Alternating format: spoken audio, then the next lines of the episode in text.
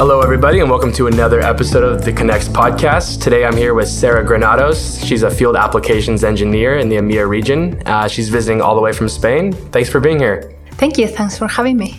So, the big thing I want to talk about today is your role, field applications engineer, what that means, and try and understand, you know, like a day in the life of your role here at RTI. So, in order to kick things off, can you tell me what a typical day is like being an FAE um, in EMEA? So, the way I like to explain my job is I like to explain things to technical people. That's my role, basically. I go, I get in with the salesperson and they explain the business and how, what RTI is and what we do. But I have to go and talk to the technical person in the room and explain them how the technology that we have can be applied to their problem and actually understand their problem and review with them if the technology fits or not. That's basically my goal. I have to decide if we can solve their problems. Right. And normally, do they reach out to you or do we reach out to them and maybe we can see from afar that they could benefit from DDS? How does that normally work?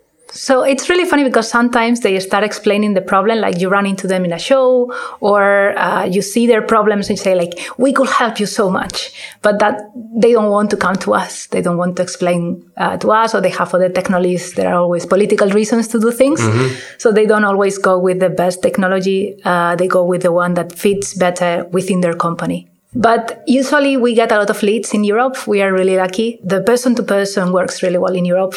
If you're in a team and the technology works, then you share that with other teams and we get a lot of people coming to us that way. So that's kind of like those are potential customers, but you also work with existing customers. Do you work with more than the other or is it pretty equal? So as pre-sales, I tend to spend more time with prospects, mm-hmm. uh, but I also work.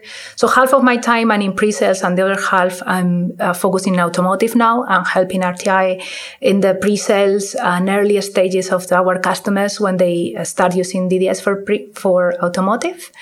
So uh, a lot of my time is actually with existing automotive customers as well. Okay, so I know you're located in Spain, but travel all over Europe. You mentioned automotive, but uh, aside from that, what are some of the big IoT buzzwords in Europe right now? Like, what, what are people excited about, and what are some of the hottest applications uh, in this region? So I travel a lot to Germany actually, and then uh, a lot of things there. It's automotive, uh, a lot of driving things, trucks, mm. cars, buses, all that stuff. Uh, we have a lot of projects also in avionics, uh, a lot of them, and the common war between all of them is security. Everybody is uh, realizing that you need security to communicate with other systems. Mm-hmm. So when you have your isolated system, you are okay not having a very tough security. But as you move, talk to other systems and subsystems between each other, it's when you actually need to have security and to be able to control the security of your system. Are these prospects all trying to do something autonomously that they need security for?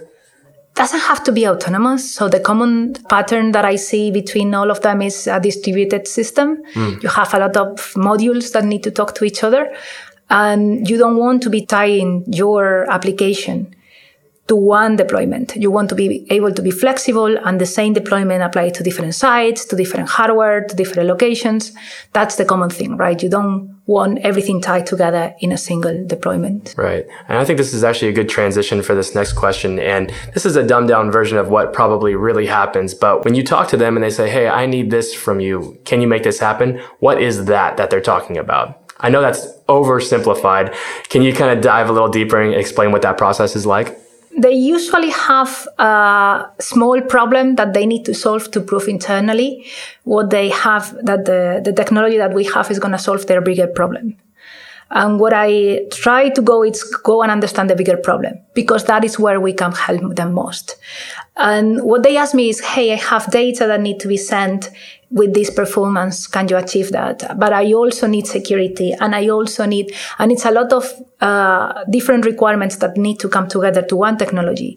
And there are not many technologies out there that you can have different requirements and adapt them to different applications as you go.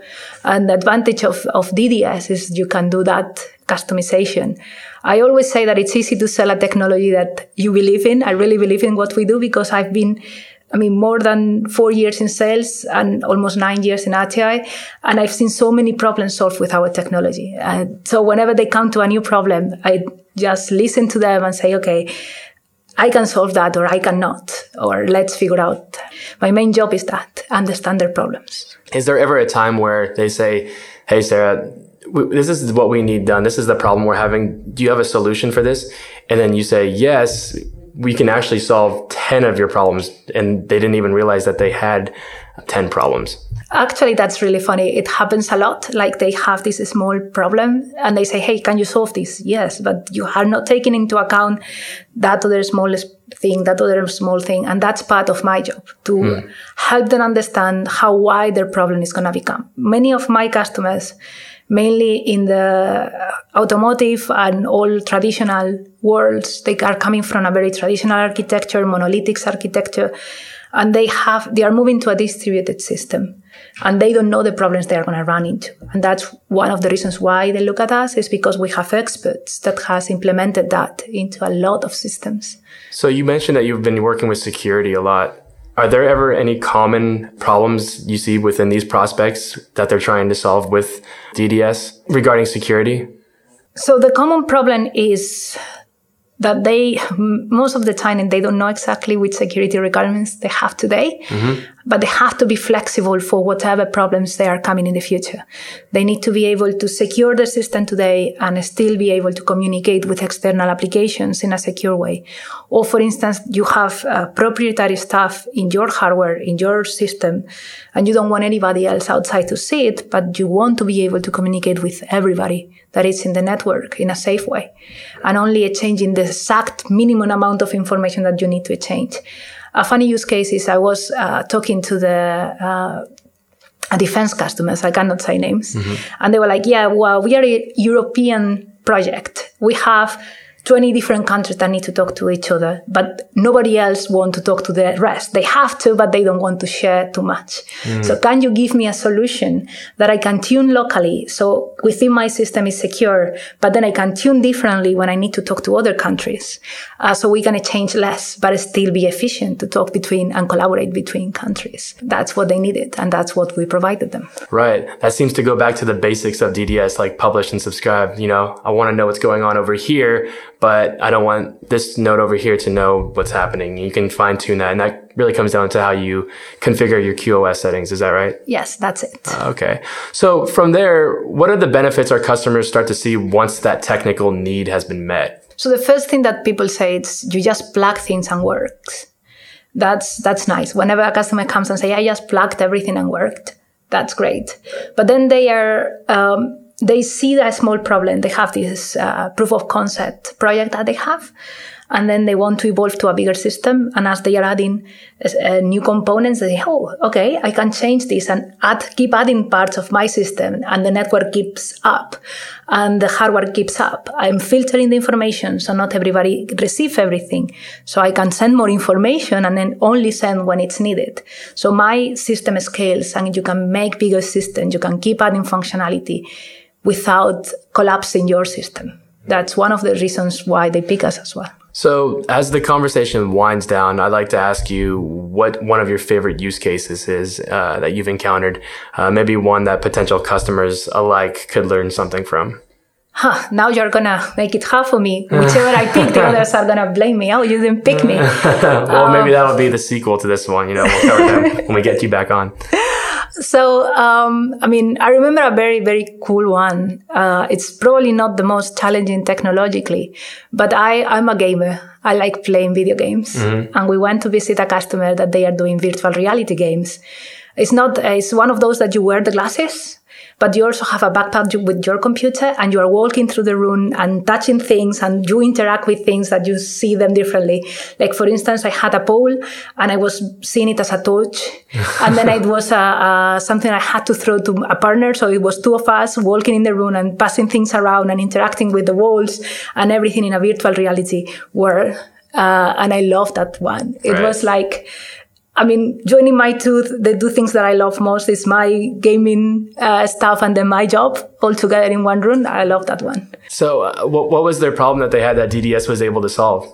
So they had uh, to capture all the sensor information. When you are in a virtual reality place, you have to be able to detect where your hands are, where your feet are, and as you are moving, the rest of the environment has to react to you. So you um, you have sensors on your hands, sensors on your feet. Uh, they are cameras above looking at you. Uh, so when you move, your hand in the uh, virtual reality world moves as your hand. So it's natural. Like I had to, they throw me a ball and I had to kick it. Uh, and I was able to do it because you saw your hands, you saw them moving naturally the way they were moving and they had to capture all those sensors of movement. Uh, and sending through DDS from the cameras to your backpack so your the computer that you had in your back could transform that in a smooth movement and show it in your glasses. So you could see your hands at the same time that they were moving. Ah, this seems like a similar use case for autonomous vehicles where you have sensors, LiDAR, radar, and cameras. Is that safe to say? I, I feel a bit like um, this actor, I don't remember the name, the a beautiful mind. I, I see patterns uh. all over around myself. That's what's happening. I go to visit a customer like, oh, you, that's similar to another totally different use case. Like I'm visiting a defense customer and they are explaining. It's like, hmm, that's like this other truck company I was yesterday. They have exactly the same kind of sensors, the same architecture, and we can solve that problem. And we have done it. So we can have them. I think that's interesting how you can have two completely different industries. However, they're both looking to, to solve a similar problem. Yes. That's great. Well, I think that's a great note to end on. Sara, I want to thank you again for coming onto the podcast and talking a little bit about your role here at RTI and uh, hope to have you back on soon. Thank you.